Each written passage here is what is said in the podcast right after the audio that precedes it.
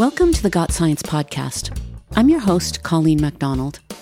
If you're feeling overwhelmed by social media, wondering how to know what's true and what's false, and how you should respond to the lies and misleading information, then today's episode is for you. If you're like me, scrolling down your social media feed can be a harrowing experience these days. I use Facebook and other social networking apps as a way to keep tabs on my family, catch up with old friends, see their dogs or kids, and support birthday fundraisers. But now when I log on, I see friends posting graphic images from Russia's war on Ukraine, warning people away from this or that neighborhood that's under siege, or videos of injured civilians after a bombing.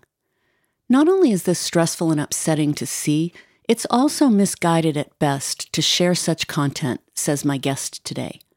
At worst, it's downright dangerous. Because while many social media videos on the ground in Ukraine may be authentic and capture the human tragedy of Russia's bombardment, there's also been a proliferation of disinformation from sources that aren't credible, and the disinformation they spread can put real people at risk. Sabrina Joy Stevens is a communications strategist who's an expert on minimizing the power of disinformation. And that goes beyond Facebook posts about the war. Disinformation spreads about COVID and life saving vaccines, about climate change, about politicians. And it's not just on social media either, it's everywhere. And its scale and scope can feel overwhelming to those of us who only want the truth. In our conversation, Sabrina was generous enough to share her strategies for how to become a savvier and strategic consumer of social media, what to do when you encounter disinformation, and how to stay hopeful in the fight against the shadowy forces that are trying to tire us out and get us to buy into lies. Sabrina, welcome to the podcast. Thank you so much for having me. It's great to be here. Yeah, you know, I recently attended your training on disinformation you know, what it is, who's creating it, how to deal with what at times feels like a fire hose of false or misleading information yes. on social media. And I'm really excited to have you here to hit the highlights for our listeners. So let's start with the basics. What types of disinformation are there? Yes. So there are a lot of types of disinformation. And because this informational uh, environment we're in is constantly evolving, there, you know, will continue to be new ways that people make up false information, unfortunately. First of all, it's important to know the difference between mis and disinformation because we hear those terms a lot and sometimes people use them interchangeably. Misinformation can be any kind of incorrect information that people share. So it may not be shared with bad intent. And I think that's the key difference to know. Sometimes people just don't know that they've got the wrong information, say about when an election is happening or what's going on in a certain issue or in another country per se. Whereas disinformation is intentionally spreading bad information for negative reasons. Those are the two broad categories that we're dealing with. And then what are the different types of disinformation? There are lots of different types of disinformation. For example, we are dealing a lot with things like fabricated content, things that are made up to give people false impressions, manipulated media. So we're seeing now that technology has improved, it's a lot easier for people to create things like deep fakes where it makes it look like someone is saying or doing something that they're not actually saying and doing. We're seeing a lot of things like recontextualized information, which is especially common. We're seeing that a lot in Russia and Ukraine, but taking things, maybe images, maybe video, maybe comments that were said and captured in one particular moment in time and then resharing them as though they're being said and done right now. There's also lots of different tactics within all of this. So there are things like people creating false personas online to give the impression that a person of a certain demographic is sharing a bit of information or sharing certain opinions that is actually being shared by another person or maybe from another place than what they're representing in their profiles. So there's lots of different ways. And I think one of the reasons that I'm so passionate about the work I've been doing with groups like yours at the Union Concerned Scientists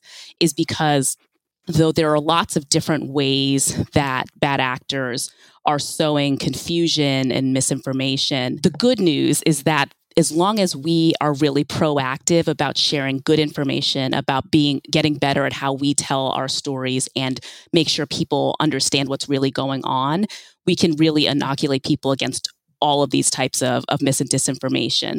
You mentioned recontextualized information, and you're seeing that with Ukraine. Can you talk about what you're seeing there? Sure. Basically, what we're seeing is a lot of these sort of spammy accounts on Instagram, TikTok, Twitter, etc., where they're taking images and video from earlier conflicts or from conflicts you know in other parts of the world and they're sharing them as though they are on the ground this is happening right now in this ukrainian city or this is happening right now in this place in russia and it's not.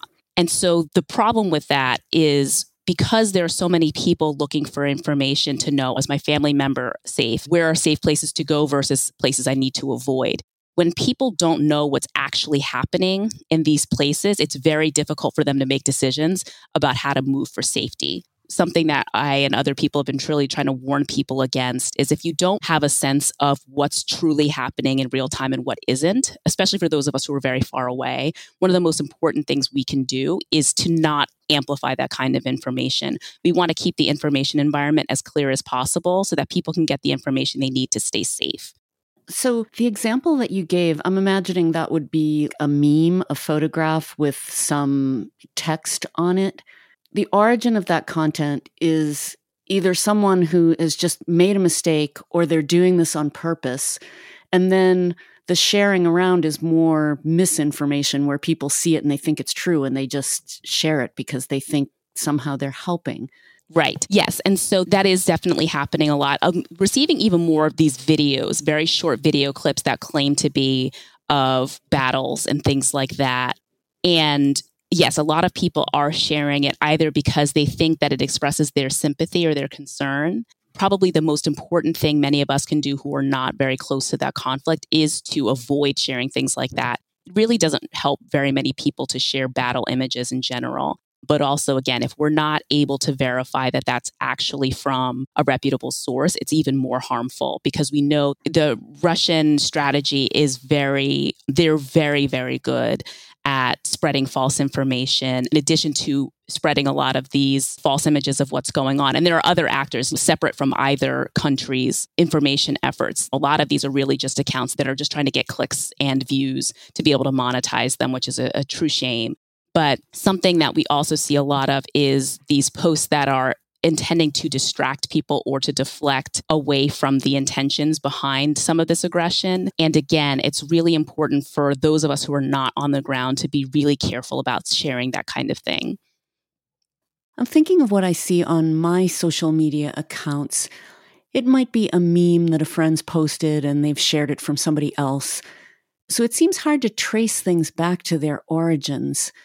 Is it possible to do that? And if not, well, well, I think I know what you're going to say. Don't share it. Right. Quickly see if you can verify where it came from. Don't just share from a friend of a friend of a friend, but really look at it. And a lot of videos and images will have some sort of a watermark or attribution somewhere in them. If you can't quickly find that, just don't share it it's it's much better to err on the side of keeping quiet and not sharing something versus sharing something that is going to confuse people that is going to you know boost the statistics and the metrics of accounts that may be trying to use the, this content for for bad reasons. So let's talk about the main actors that are spreading disinformation and the tactics that these individuals and groups use Sure. So there are a number of different groups, and there are groups that spring up all the time. One of the things that I try to do a lot of when I train people is just to help people recognize the importance of sharing information that they know where it comes from because these groups morph constantly because they're constantly being recognized and exposed by organizations that do this kind of work on an ongoing basis. And so We'll see both state actors, so going back to the conflict in, in Ukraine and elsewhere, we'll see certain state actors that are doing things. So there's state media like RT, or there are groups like Redfish and things like that that are associated with some of these foreign governments that use a lot of mis and disinformation tactics. But then more broadly, we see whether it's political operatives here in our own country or abroad, they really tend to fall into much broader forms of political manipulation any type of political manipulation and mis and disinformation is part of that is going to tend to fall into one of three categories either divide and conquer so information that's being shared for the purpose of turning people against each other or for the purpose of um, further exacerbating existing tensions between groups of people mislead and misdirect. So, information that is being shared or any other action, right? Because this is broader too than just disinformation. And mislead and misdirect is going to be any kind of information that's being shared to trick people into taking unhelpful action on something, whether that's telling people false information about vaccines or telling people false information about political candidates. There are people who will intentionally try to confuse people into taking unhelpful action. And then the third category that I teach a lot about is overwhelm and exhaust. There are some people who are so well informed that they can't be misled and misdirected into taking bad action. So, what the other attempt is to basically overwhelm people with so much uh, negative information that they just give up trying. These are flavors of political manipulation that have existed pretty much since politics has existed, even though we still have, obviously, unfortunately, way too much actual, you know, blowing things up wars. For the most part, the terrain of warfare has moved to our minds. One of the sort of the secrets I like to let people in on is that there's just way more good guys than bad guys in the world. And so if you can't win based on numbers, if you can't, especially when you're looking at the United States, which has such a huge asymmetry in the, uh, the, the sheer vastness of our armed forces, of our weaponry. Another country really can't hope to beat us in a in the kind of warfare that we see in a lot of places in the world. But what they can do is basically cause us to destroy ourselves.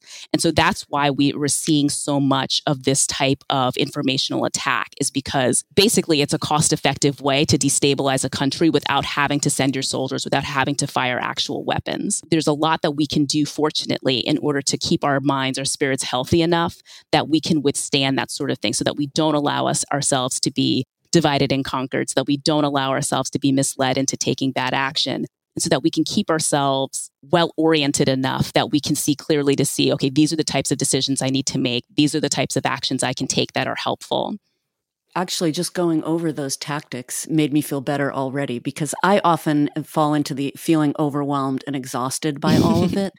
And just to hear you say that that's what they're trying to do, uh, I mean, it's just helpful to know that. Absolutely. My grandmother used to say, the devil ain't clever, right? Like the, it's going to be the same stuff over and over again. Once you start to see the broad patterns, then you can recognize, okay, if they try to divide and conquer us, well, then I can figure out a way to share some sort of loving, unifying response to that, right? If they're trying to mislead and misdirect us, I can figure out compelling ways to, to present the truth. If they're trying to overwhelm and exhaust us, I can figure out ways to distill what's important and call people's attention back to where they can really make a difference. The more we can start to see the broad patterns instead of trying to play that whack a mole game of trying to, to stop every type of bad thing, if we just recognize that they fall in these broad patterns and that there are broad ways that we can think about our solutions, it just makes things a lot easier and it cuts against that exhausting, overwhelming nature of just how much information information comes at us. We'll be back in a minute with the second half of our interview. Got Science is brought to you by the Union of Concerned Scientists. More at gotsciencepodcast.org. You can find us on Apple Podcasts, Stitcher, SoundCloud, PRX, and all the usual podcast outlets. For a transcript, a full bio of our guest, and more resources, head over to gotsciencepodcast.org. If you want to make sure you don't miss an episode, the easiest way to do that is to subscribe. It's free and easy. Just click on the subscribe button in your favorite podcast app. Now let's get back to our interview. I know you have a lot of really great solutions, but before we get to, yeah. before we get to that, I really want to talk about the pitfalls and how we just tend to boost their algorithm mm-hmm. because it's really hard when you see upsetting things online to not want to just shout and absolutely either share it or say to your friend, Can you believe what has happened here? And it's so easy to fall into doing the wrong thing. So, could you talk a little bit about how these algorithms work and how we end up being our own worst enemy. Absolutely. It's really important just to remember how these algorithms work and how it plays into our psychology. So, as humans, we're wired to over focus on things that could be potentially threatening. So, it makes total sense that something that pushes our buttons, whether it's you know something that makes us very angry something that makes us very outraged something that that just seems so glaringly wrong especially for those of us who are very well educated or who just really have a certain expertise in another area. We really want so badly to correct misperceptions. And likewise the algorithms are really there to optimize because there's so much information right there it has to be sorted and prioritized somehow because there's just too much of it for us to take in at any one time. And so what the algorithms are coded to do is to make an assumption based on your previous behavior what types of things to show you in the future. So, the types of things you tend to click on, the types of things you tend to share, comment on, bookmark, like all of those reactions, those are trackable by any algorithm. Any any action that you take that exists between you and the device you're, you're using can be tracked. And so anytime you're doing a trackable action, so again, that's things like clicking, liking, reacting, sharing, bookmarking, retweeting, quote tweeting, all of those actions that can be tracked by the the platform you're using basically are a vote for more of that type of content. The things you scroll past, you're going to see less of. The things you click on and engage with, you're going to see more of. So, working at a science organization, I often hear people ask, you know, why isn't it enough to simply lay out the facts? Yes. Oh, how I wish just telling people the facts was enough. Um, as a the teacher in me is very much like I just want to, but um, unfortunately, you know, there's a few there's a few factors at play. One is that because we have lived under this type of political manipulation for so long, there is just a massive downgrading of trust in institutions, in between and within groups of people.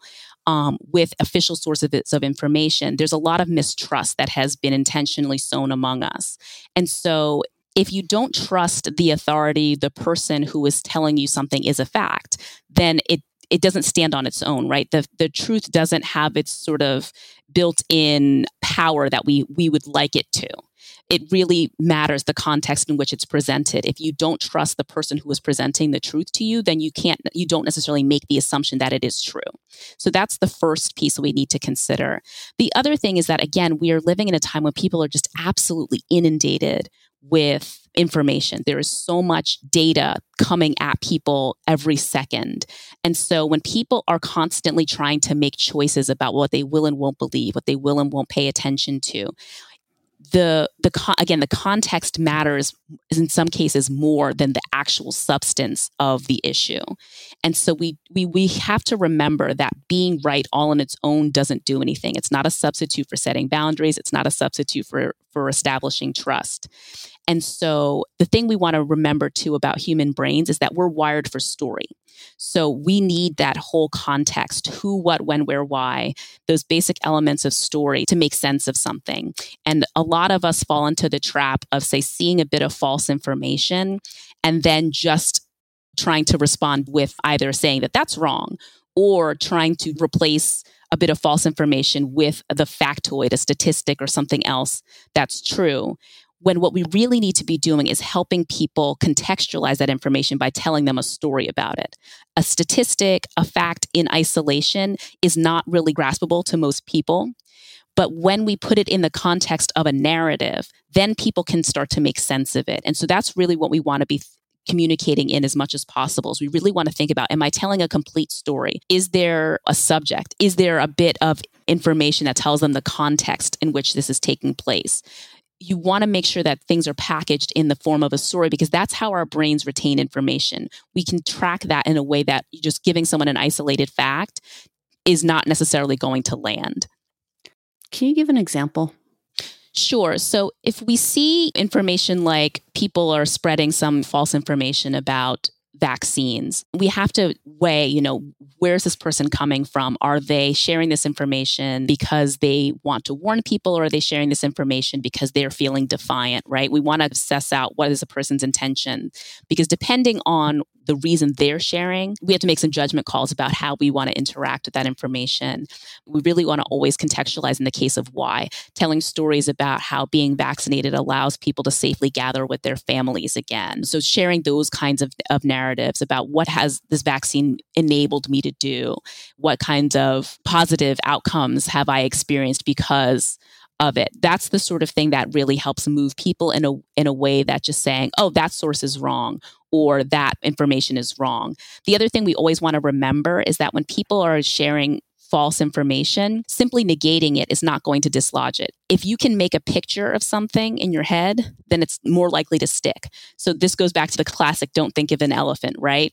You can't picture don't, you can't picture think, you can't picture of, you, but you can picture an elephant. So if one person says elephant and another person says no elephant, that's basic to the brain. It's like both of them just said elephant. And so, as I'm communicating with someone, do my words put a picture in their head? And does that picture repeat the picture they already have? Or does it replace the picture they already have? Whenever possible, if we're dealing with false information, we want to replace the picture they have that's untrue with a picture that's true. And so if I, you know, to just use don't think of an elephant, right? If I if I want someone not to think of an elephant, I'm going to say, "Hey, let's think about kittens." right? because now you can picture the kitten in your head. Whereas if I just tell you don't, you can't picture don't. So you're just going to stick with whatever the the thing is that you originally had. Right, which basically is the don't repeat the opponent's argument. Exactly. You, as much as possible, you want to replace what they're saying instead of repeating it. Right. Actually, I'm also remembering in the training where you quoted something about if you want to build a boat, don't just give someone a plank and a nail, but make them want to hear the roar of the ocean.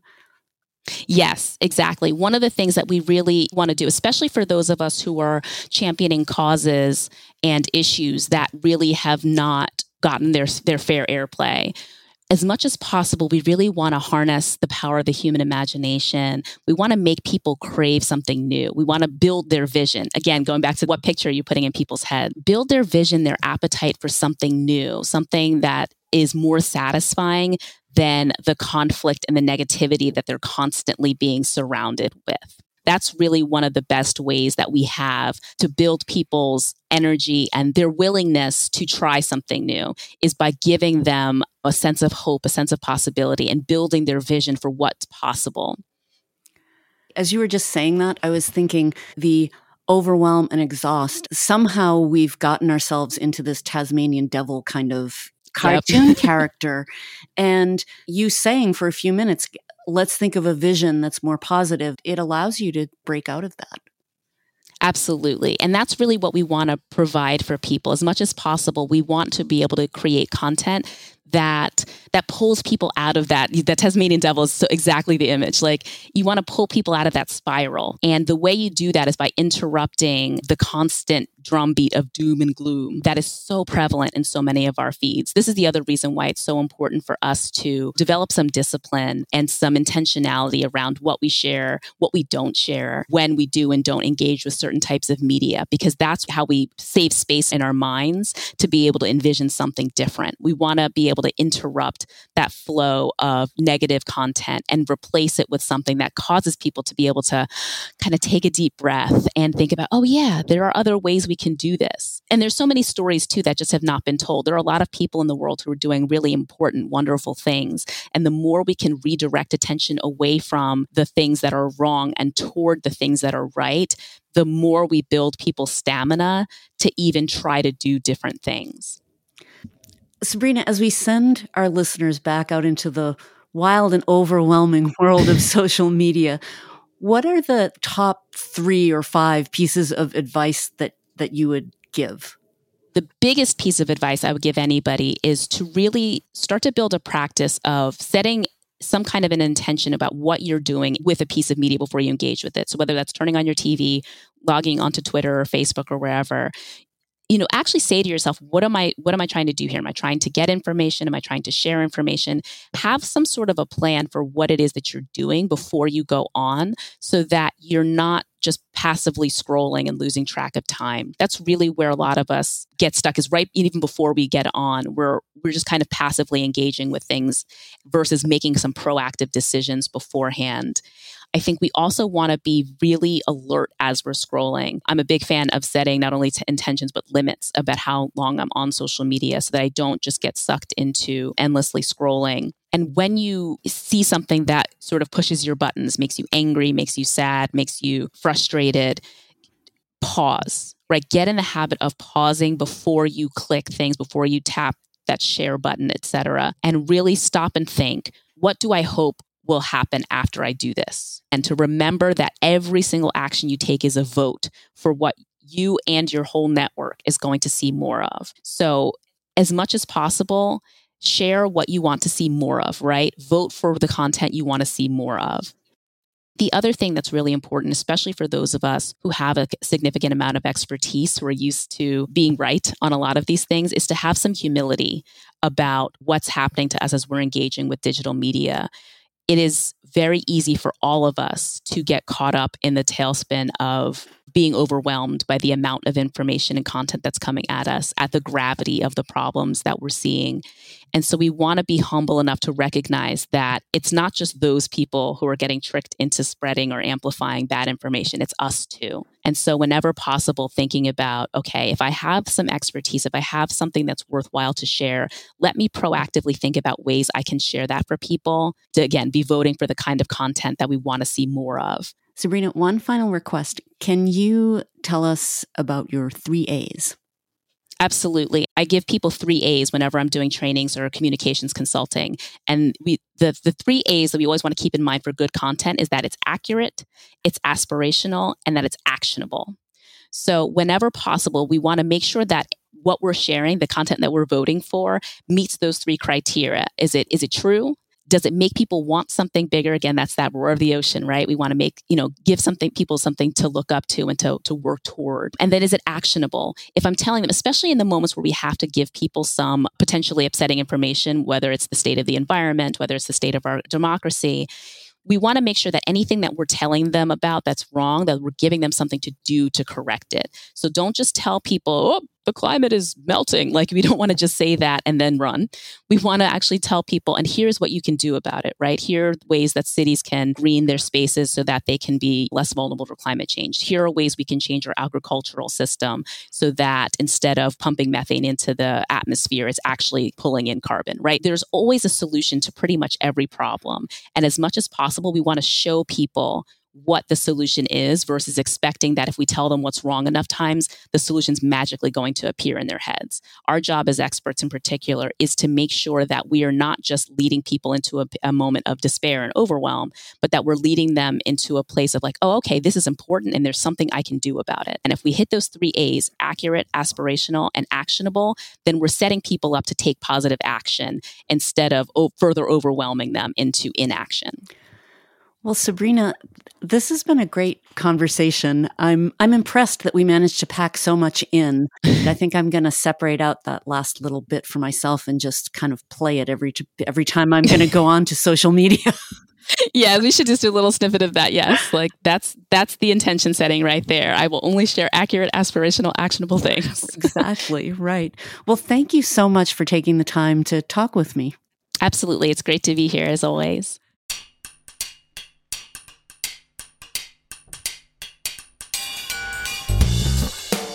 Well, that's it for this episode of the Got Science podcast. Got Science is made possible by the 125,000 members of UCS, and especially our Partners for the Earth, the 13,000 supporters who make monthly contributions to defend science and help us solve the planet's most pressing problems. Learn more at ucsusa.org/partners. Special thanks to Sabrina Joy Stevens. Editing by Colleen MacDonald. Additional editing and music by Brian Middleton. Research and writing by Pamela Worth and Kana Tagawa. Our executive producer is Rich Hayes, and I'm your host, Colleen MacDonald. Thanks. Stay safe and see you next time.